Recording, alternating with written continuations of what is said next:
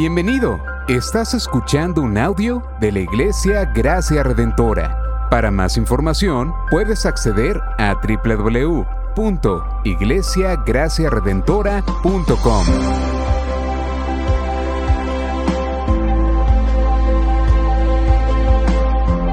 En la exposición de la palabra, el pastor Xavier Torrado.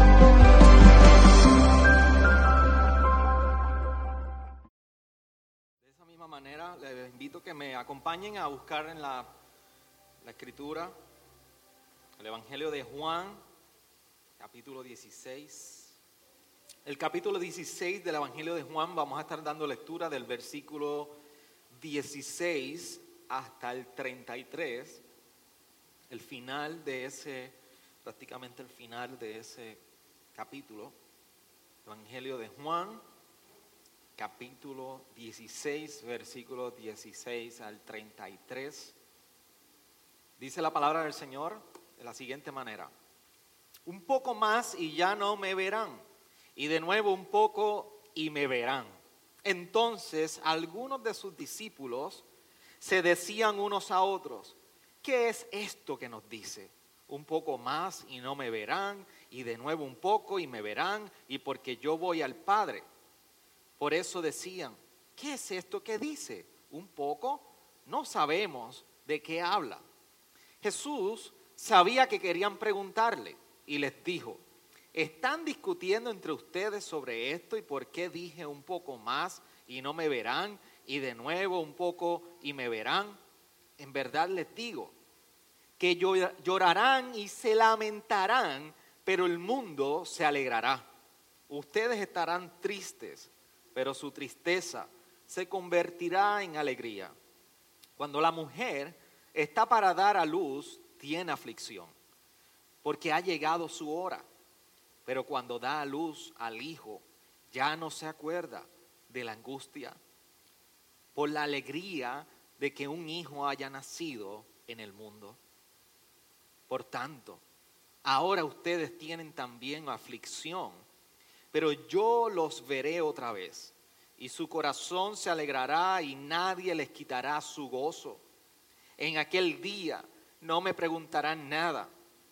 En verdad les digo que si piden algo al Padre en mi nombre, Él se los dará.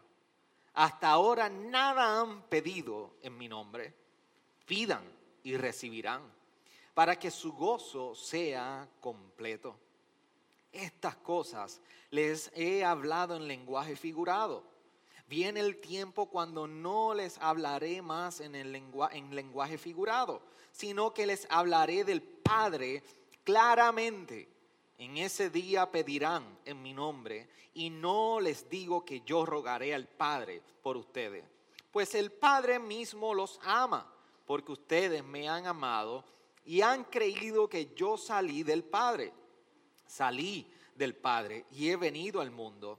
De nuevo dejo el mundo y voy al Padre. Sus discípulos le dijeron, ahora hablas claramente y no usas lenguaje figurado. Ahora entendemos que tú sabes todas las cosas y no necesitas que nadie te pregunte. Por esto creemos que tú viniste de Dios. Jesús les respondió, ahora creen. Miren, la hora viene y ya ha llegado en que serán esparcidos cada uno por su lado y me dejarán solo y sin embargo no estoy solo porque el Padre está conmigo. Estas cosas les he hablado para que en mí tengan paz. En el mundo tienen tribulación, pero confíen, yo he vencido al mundo. ¿Qué tal si oramos y damos gracias al Señor? Señor, gracias en esta mañana por tu palabra. Mientras continuamos, Señor, explorando, conociendo y siendo confrontados por tu verdad para con nosotros. Hoy, Señor, entendemos que delante de tu palabra no es una excepción para tú hablar a nuestra vida. Al contrario, cada momento, en cada segundo, cada minuto que nos exponemos delante de tu palabra, tú hablas a nosotros. Por eso, Señor, como autor divino de toda la escritura, necesitamos que hoy en nuestras vidas, nuestros corazones, por medio de tu espíritu y la palabra proclamada, tú traigas convicción a nuestros corazones. Confróntanos en aquellas áreas, Señor, que todavía no las vemos y pensamos que estamos bien. Confronta nuestro pecado en esta mañana. Señor, afirma nuestra fe en esta mañana. No importa si estamos aquí o estamos a la distancia, como muchos hermanos. Todos tenemos la misma necesidad, la necesidad de tu palabra. Gracias Señor, en tu nombre oramos. Amén, amén. ¿Se puede sentar iglesia? Y permítame hacer un paréntesis. los niños les recuerdo que hoy tienen Gracias Redentora Kids por a las seis y media. Así que se van a estar conectando, son dos veces al, al mes. Así que poco a poco la hermana Yanis ha estado elaborando este programa. Y lo más hermoso es que le pido a la iglesia, y de una vez quiero felicitar a los maestros de niños, ya sé que están en sus casas, algunos están aquí. Uh, ellos han empezado un periodo de capacitación teológica para poder equiparse en conocimiento de cómo transmitir las verdades esenciales a los niños. Así que hemos aprovechado, ya que estamos en distanciamiento y no podemos reunir los niños como quisiéramos, eh, se está entrenando todos estos maestros teológicamente para que sean capaces de profundizar con estos niños y no esperando resultados inmediatos. Esperamos que en 5 o 10 años nuestros niños tener unos frutos en nuestros niños de aquí a 5 o 10 años que sean frutos eternos. Así que gracias a los maestros y por esta semana haber comenzado junto con el pastor Israel en esa capacitación. Cuando a Ana y Victoria, mis dos hijas, yo las llevo a, les anunciamos alguna actividad emocionante, alguna actividad que va a ser divertida, eh, vacaciones, que eso no lo sabemos desde hace mucho tiempo y no lo sabremos hasta dentro de 2030, ¿se recuerdan? 2030 es la fecha. Así que cuando esos tiempos de vacaciones, esos tiempos de salir, ir y pasear en el mall, comer mantecado, cuando nosotros le hemos compartido momentos de anticipación, con anticipación momentos como este, empiezan, ¿cuánto falta? Y el conteo regresivo. Y si nos vamos de viaje o vamos a unas vacaciones, comienza, mañana nos vamos. No, todavía. ¿Cuánto falta?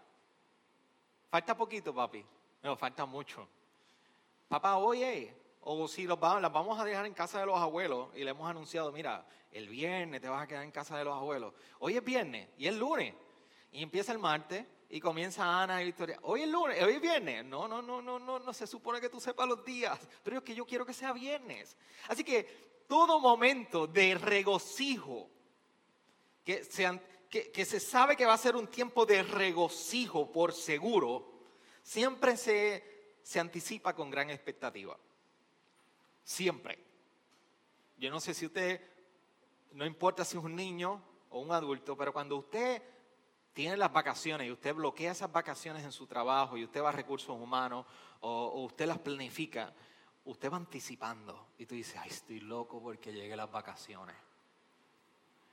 Estos días son, estoy loco que acabe el COVID. Y si le pregunta a Chino y Lexa, estoy loco porque para ya. Que amor salga. Porque momentos de regocijo, que con certeza sabemos que traen regocijo a nosotros, se anticipan con gran expectativa. Sin embargo, Jesús tuvo que ayudar a los discípulos a entender esto. Porque mientras Jesús le compartía que llegaría un momento de mucho regocijo para ellos, los discípulos todavía estaban luchando con sus emociones. Y entendamos algo, hay una, lucha entre tristeza y gozo con los discípulos en este punto de Juan 16 y estamos en, en el final ya de estos discursos de Jesús en el aposento alto, de camino a la cruz. Y desde el capítulo 14, 15, 16 vemos a Jesús impartiendo unas enseñanzas, pero afirmando la esperanza y la fe de los discípulos en relación a lo que iba a suceder en un futuro. Así que Jesús tiene que ayudar a estos discípulos que están lidiando y batallando con la realidad futura que se les avecinaba. Jesús le estaba compartiendo que llegaría un momento, y llevamos varios domingos yendo sobre estos textos, donde Jesús le está recordando, van a ser perseguidos, los van a sacar de la sinagoga. Ah, yo me voy, y cómo es que tú te vas, yo no me quiero ir, yo no quiero que tú te vayas, yo me quiero ir contigo, le decía Pedro. No, no, no, no, no, no, no, no, es necesario que yo me vaya. Así que en ese punto los discípulos tienen un conflicto real entre la tristeza y el gozo. Y Jesús lo vemos en un pasaje como en este pasaje de Juan 16, del 16 al 33, queriendo mostrarle a los discípulos lo que había más allá del momento que ellos estaban viviendo, más allá de las circunstancias que ellos iban, estaban próximos a experimentar. La hora representaba que Jesús se iba, era la partida de Jesús, representaba la muerte de Jesús. Pero a la misma vez Jesús le estaba recordando que era conveniente que Él se fuera. Porque si no, entonces el consolador, el paracletos, el Espíritu Santo no llegaría. Pero le está diciendo un tercer componente. Ustedes van a experimentar gozo. O sea, Jesús le está diciendo, vamos de camino allá, ustedes van de camino allá. Y esto va a ser motivo de gozo los discípulos no estaban entendiendo cómo era posible que esto fuera motivo de gozo. Así que hay un problema. Houston, we have a problem. Los discípulos continuaban alimentando su dolor y sus emociones. No muy distinto a nosotros. Como en ocasiones, en momentos de aflicción, dolor e incertidumbre, continuamos alimentando cada una de esas emociones. Y se nos hace difícil ver muchísimo más allá del panorama que estamos viendo actualmente. Nada distinto a nosotros. Sin embargo, Jesús le está hablando a los discípulos y le está diciendo, ustedes van a experimentar gozo. Ustedes por seguro van a, van a experimentar este gozo. Pero la pregunta que nos hacemos nosotros hoy, ¿Cómo los discípulos estarían experimentando el gozo? ¿Cómo es posible? Ante estas emociones, ¿cómo era posible? Y para aquí yo quiero hacer énfasis de una manera en la cual un comentarista muy conocido, Warren Wiersbe, aborda este tema. Y me parece muy pertinente para cada uno de nosotros y más en los tiempos que estamos viviendo. Y en este momento de lidiar con las emociones de los discípulos ante lo que estaban enfrentando, Warren Wiersbe señala lo siguiente sobre esta experiencia del gozo, no por sustituir un asunto, una circunstancia, sino por la transformación que trae. Y me explico, él dice, Dios trae gozo a nuestras vidas, no por sustitución, sino por transformación. Lo voy a repetir. Dios no trae gozo, Dios trae gozo a nuestras vidas, no por sustitución, sino por transformación. Y él trae esta analogía que yo quiero que usted la comprenda conmigo. Él dice, imaginen a un niño con un juguete el cual se le rompe en sus manos y comienza a llorar. Sus padres, su papá o su mamá tienen dos opciones posibles una, reemplazar el juguete por uno nuevo o simplemente llamar a alguien que lo venga a acompañar en el momento de aflicción del niño. En ambos casos es sustitución. El problema es que este niño nunca va a poder madurar emocionalmente, porque siempre que se le rompa un juguete va a necesitar de uno nuevo para poder calmarse o de alguien que siempre esté ahí y sea dependiente de alguien para lidiar con las aflicciones. Por eso Wilsby dice, no podemos madurar emocionalmente y espiritualmente si alguien siempre reemplaza nuestros juguetes rotos. No podemos madurar emocionalmente y espiritualmente si alguien siempre reemplazan nuestros juguetes rotos. Y es que la transformación de cada uno de nosotros es precisamente el camino de la fe y la madurez espiritual. Y esto es lo que estaba haciendo Jesús con sus discípulos. Sígame, no se me pierda. Esto es lo que estaba haciendo Jesús con los discípulos. El momento de tristeza lo estaba transformando, utilizando para transformarlo en uno de gozo. Por eso, cuando nosotros vamos a contestar la pregunta de cómo los discípulos estarían experimentando el gozo, por eso Jesús utiliza el lenguaje figurado como nos comparte Juan, de una mujer que está próxima a dar a luz y cuando da luz, ahora su dolor y su aflicción se convierte en gozo y alegría.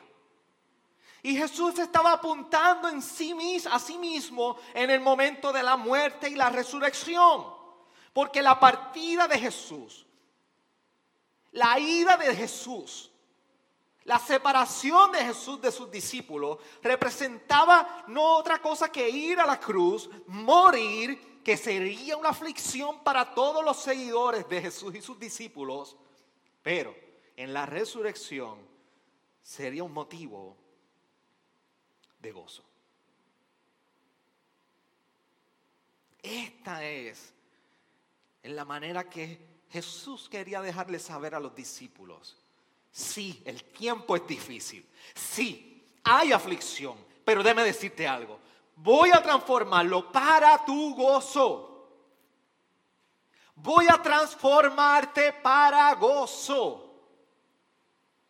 Por eso nosotros tenemos la fe que próximamente, mientras entre gritos y llantos, Lex acogerá a su marido por los pelos del pecho, si es que le queda, porque va para el tercer hijo, tercer parto, y le dirá, ¿por qué tú me haces esto?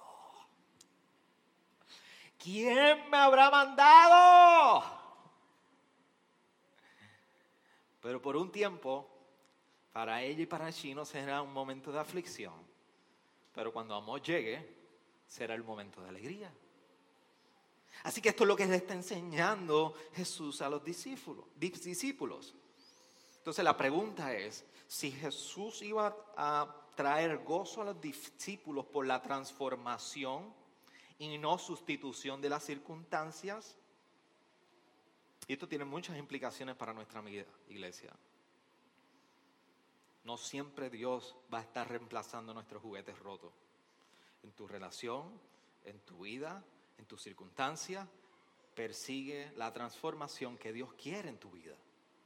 Y entonces, la, ¿cuál es la razón que va a motivar el gozo de los discípulos? Ya sabemos que la manera que Dios, que Jesús en ese momento iba a traer gozo a sus discípulos era por la transformación ¿Cuál serían esos motivos que, traerían ese gozo?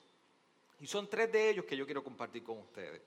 Uno, del versículo 16 al versículo 22, Jesús les recuerda su presencia. La presencia de Jesús sería un motivo de gozo para ellos.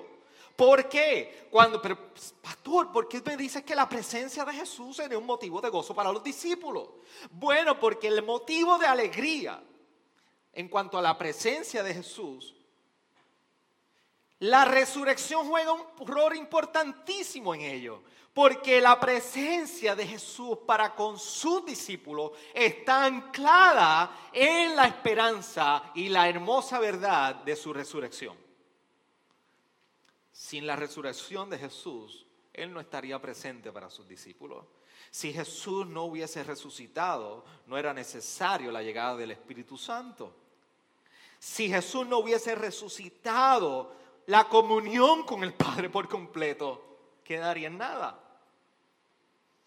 Así que esta sería la transformación del dolor al gozo en la resurrección de Jesús.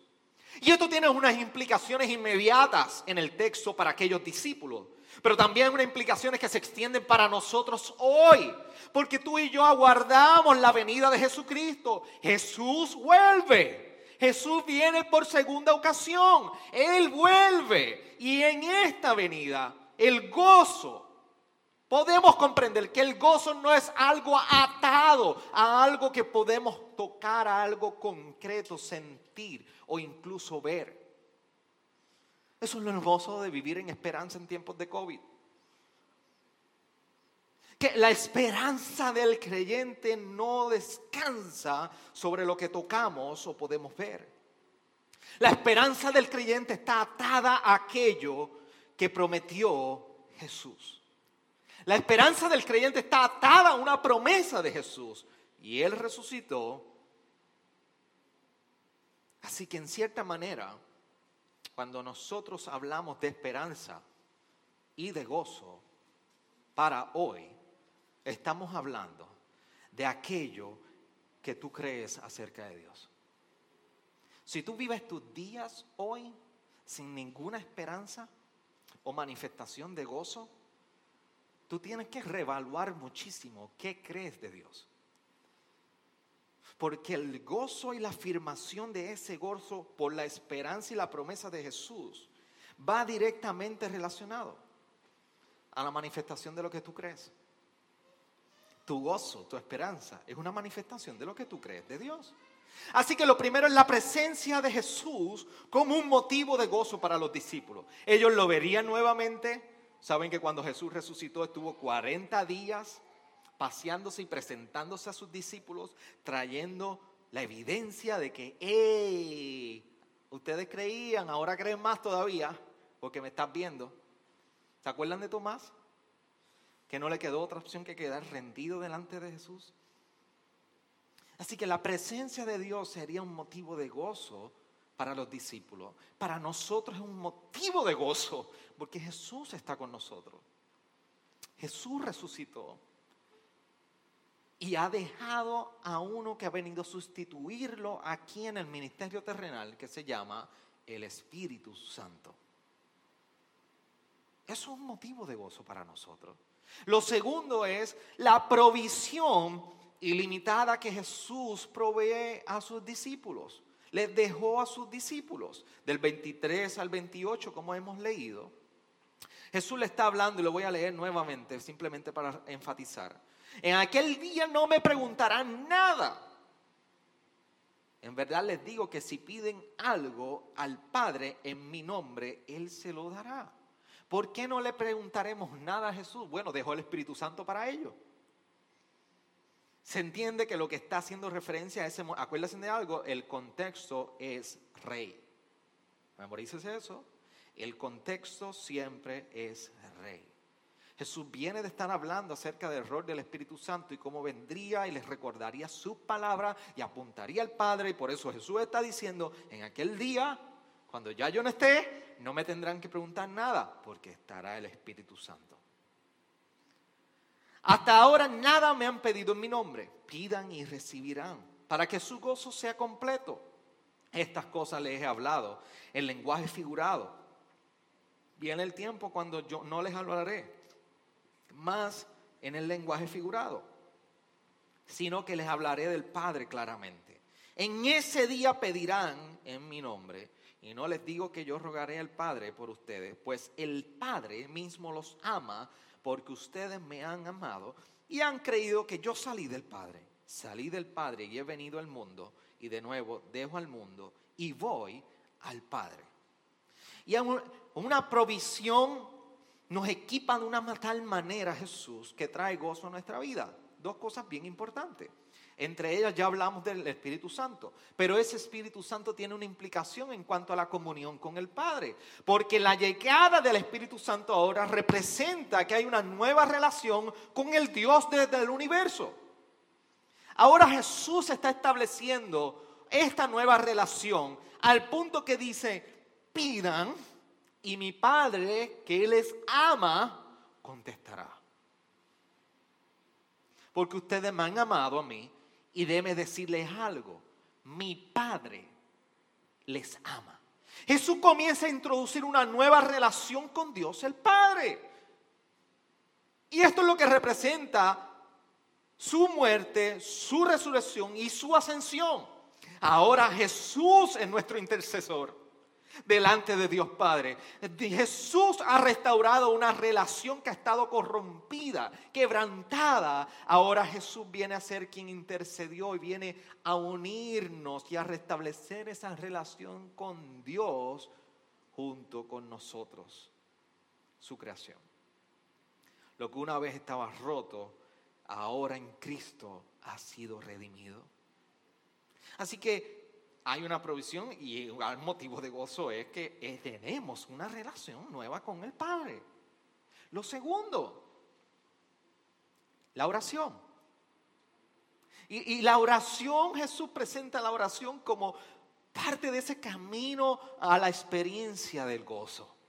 ¿Cómo, pastor? ¿La experiencia del gozo? Sí, sí, sí, sí. Jesús comienza a introducir y a presentarnos la oración como el camino de la experiencia del gozo.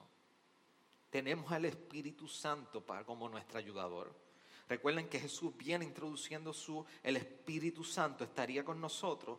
Hay una nueva relación con el Padre y ahora tenemos una comunión con el Padre que solamente se sostiene por el gozo que se experimenta por la transformación que hay. Y en ese momento de acercarnos al Padre en oración tenemos al Espíritu Santo en ayuda. ¿Se recuerdan cuando Pablo dice en Romanos que cuando aún no hay palabras en nuestra boca, el Espíritu Santo intercede por nosotros? Él es nuestro ayudador en esto. Así que la comunión con el Padre en oración sostiene nuestro gozo. Por eso oramos. Y cuando tú y yo oramos, dos cosas importantes suceden en nosotros. Una, demostramos nuestra dependencia total a Él. Y dos, nos tenemos que preguntar, ¿qué sucede? Experimentamos el gozo. Dependencia de Él y experiencia del gozo. Dependencia de Él y experiencia del gozo. Así que si tú me quieres preguntar, pastor, ¿cómo experimentamos el gozo? Ora. Porque uno de los motivos de gozo que Jesús le está compartiendo a sus discípulos es precisamente la oración. Ora. Por eso oramos en su nombre. Por eso Jesús está diciendo ahí que oráramos en su nombre. Dice, hasta ahora nada han pedido en mi nombre. Pidan y recibirán para que su gozo sea completo. Por eso usted se podrá preguntar, ¿por qué oramos en el nombre de Jesús? No porque queremos. Ahí es uno de esos textos que a nosotros nos invita a orar en su nombre. Y nosotros oramos en su nombre porque queremos invocar el nombre de Jesús mientras nos dirigimos al Padre. Nosotros no queremos, yo no quiero ir delante del Padre y decirle, hey, en el nombre mío de saber lo que yo he hecho. Eso es lo que tiene en el nombre de Jesús. Es mi representante. En mi, en mi dependencia. Orar en el nombre de Jesús demuestra mi dependencia de mi Salvador y de la obra que ha hecho que me permite este acceso al Padre. Al final del día es un ejercicio de rendición por completo delante de Dios. Por eso oramos. Así que vemos que Jesús compartiendo los motivos por los cuales deben estar gozosos, les dice, una, mi presencia será un motivo de gozo. Dos, yo le estoy proveyendo recursos a ustedes. Ahora tienen una nueva relación con el Padre y ahora tendrán la oración. Con la ayuda del Espíritu Santo. Y tercero, tercer motivo de gozo para los discípulos, la victoria que Jesús tiene. Por eso en versículo 29 dice, sus discípulos le dijeron ahora, hablas claramente y no usas lenguaje figurado. Ahora entendemos que tú sabes que todas las cosas y no necesitas que nadie te pregunte. Por esto creemos que tú viniste de Dios. Jesús les respondió, ¿ahora creen? Miren, la hora viene y ya ha llegado en que serán esparcidos y cada uno por su lado y me dejarán solo. Y sin embargo no estoy solo porque el Padre está conmigo, estas cosas les he hablado, para que en mí tengan paz. En el, en el mundo tienen tribulación, pero confíen, yo he vencido al mundo. ¿Y cómo es que ha vencido? ¿Por qué? Porque Jesús puede decir, yo he vencido. Dos cosas fundamentales. Una, él dice, el Padre está conmigo. Es la afirmación de que Él es el Hijo de Dios. Así que Jesús podía proclamar y decir, yo he vencido, porque el Padre está conmigo. Lo segundo, su obediencia hasta la muerte le dio la victoria. Por eso Pablo expresó en Filipenses capítulo 2, versículo 8, y hallándose en forma de hombre se humilló él mismo, haciéndose obediente hasta la muerte y muerte de cruz. El Padre está con él y en la obediencia hasta la muerte venció. Y lo más hermoso de todo este escenario de la victoria de Jesús es que su victoria es mi victoria. Su triunfo es mi triunfo. Déjame decirte algo. Cuidado de pensar que tú has hecho algo para tú obtener esta victoria de Cristo. Sí es cierto que se nos dice que somos más que vencedores pero somos más que vencedores por lo que Jesús hizo a favor de nosotros. Nosotros no ayudamos en nada a Dios. Recuerden bien que bien como se predicó varias semanas atrás, el mismo Jesús nos recordaba y nos decía, separados de mí nada podéis hacer. Así que esta victoria que hemos obtenido en Cristo es dependencia de Él. Por eso, por eso al final de todo tú y yo no estaremos diciendo hemos vencido. No, no, no, no, no, no, no, no. Al final de todo las palabras serán como en Apocalipsis 5:12, al cordero que fue inmolado digno de recibir el poder, la riqueza, la sabiduría, la fortaleza, el honor, la gloria y la alabanza. Al cordero. Él ha vencido y porque él ha vencido, nosotros hemos vencido.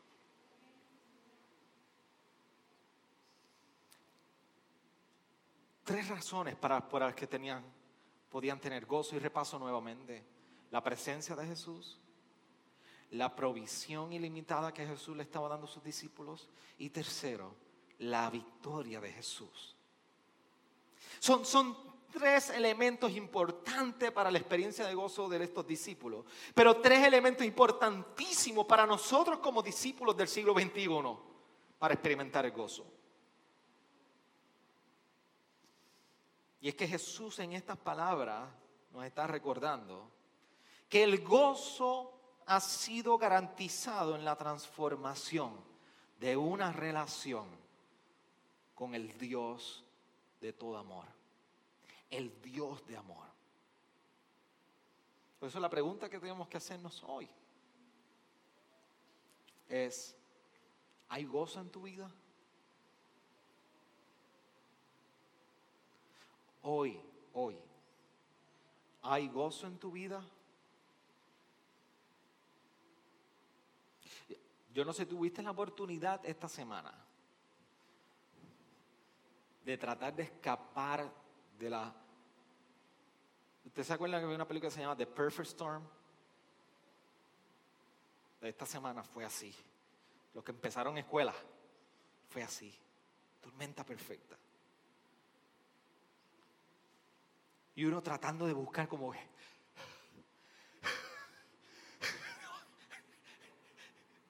Yo me fui a coger el viernes y me perdí, hermano, me fui y después no podía regresar y me cogí un aguacero con todo lluvia y trueno. Yo dije, Señor, me va a consumir aquí. Pero de momento decía, ay, qué rico.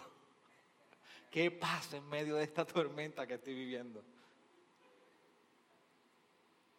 Pero aún en todo eso que has estado viviendo los días tan difíciles dentro de la pandemia, tú puedes decir que vives en gozo, en regocijo. Si tú no puedes hoy afirmar que hay gozo en tu vida, mira tu comunión con el Padre. Mira lo que Jesús ha hecho. Mira lo que Jesús ha provisto. Y descansa en su victoria. Pero si no hay gozo, mira la comunión con el Padre en tu vida. Por eso la oración es un reflejo de nuestra dependencia en Él. Por eso mira los hábitos, mira tus rutinas y todos ellos te dirán cuál es tu dependencia de Él. Los ritmos de tus días, los ritmos de tu, de tu vida, los ritmos de tu semana, los ritmos de tus hábitos, todos ellos dicen cuán dependiente eres del Señor. Y si tú eres un no creyente que estás aquí o me ves a través de esa cámara, Dios ha venido a, no a sustituir nuestras circunstancias. Entendámoslo. Dios ha venido a transformarnos. Dios puede transformar hoy tu amargura. No va a transformar tu salud, no va a cambiar tu salud, no va a cambiar tu condición económica, no va a cambiar nada de eso, aunque pueda hacerlo. Pero Dios sí ha venido a transformar tu vida a pesar de ello. Por eso hoy el gozo del Señor está accesible.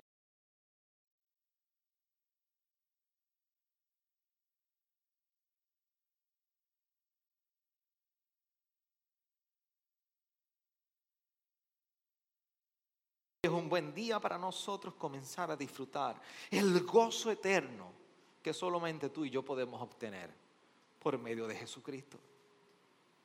Por eso hoy evaluemos y examinemos nuestra vida. Si nuestra vida es un testimonio como discípulos de gozo delante del Señor. Inclina tu rostro ahí donde estás y oramos.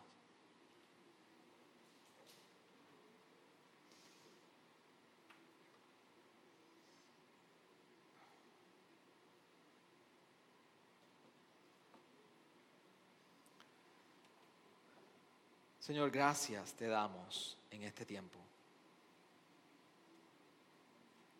Gracias por la bendición, Señor, de ir a tu palabra y ser edificados en tu palabra.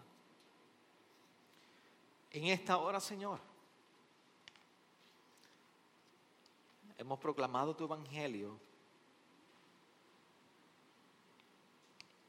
y hemos escuchado tus palabras a través de Jesús sobre la experiencia del gozo. Qué maravilloso saber, Señor, que en esta fe y en nuestras dificultades y en tiempos difíciles y de aflicción como en estos días, podemos acercarnos a ti, sabiendo que tú has provisto y que nuestro gozo no es dependiente de nuestras circunstancias ni lo que nos rodea. Nuestro gozo ni siquiera, Señor, es dependiente de las emociones que podamos experimentar. Nuestro gozo es dependiente de una promesa, de la promesa y esperanza que está anclada en Jesucristo. Por eso hoy, Señor, venimos a examinarnos y a ser examinados delante de ti por tu palabra en relación a nuestra comunión contigo, Señor a mirar nuestros hábitos, a mirar nuestro tiempo de oración, en los cuales, Señor, tú has prometido gozo. Y a reconocer que en ocasiones no vivimos el gozo a plenitud porque ni siquiera sabemos pedir en tu nombre, reconociendo que tú estás cercano a nosotros. Señor, que en esta semana la palabra continúe orando en nuestras vidas y sea trayendo convencimiento a cada uno de nosotros, Señor. Te adoramos en este momento y cantamos a tu nombre, Señor. Amén. Amén. Gracias por sintonizarnos. Puedes encontrarnos en las diferentes plataformas de redes sociales como también visitarnos a www.iglesiagraciaredentora.com.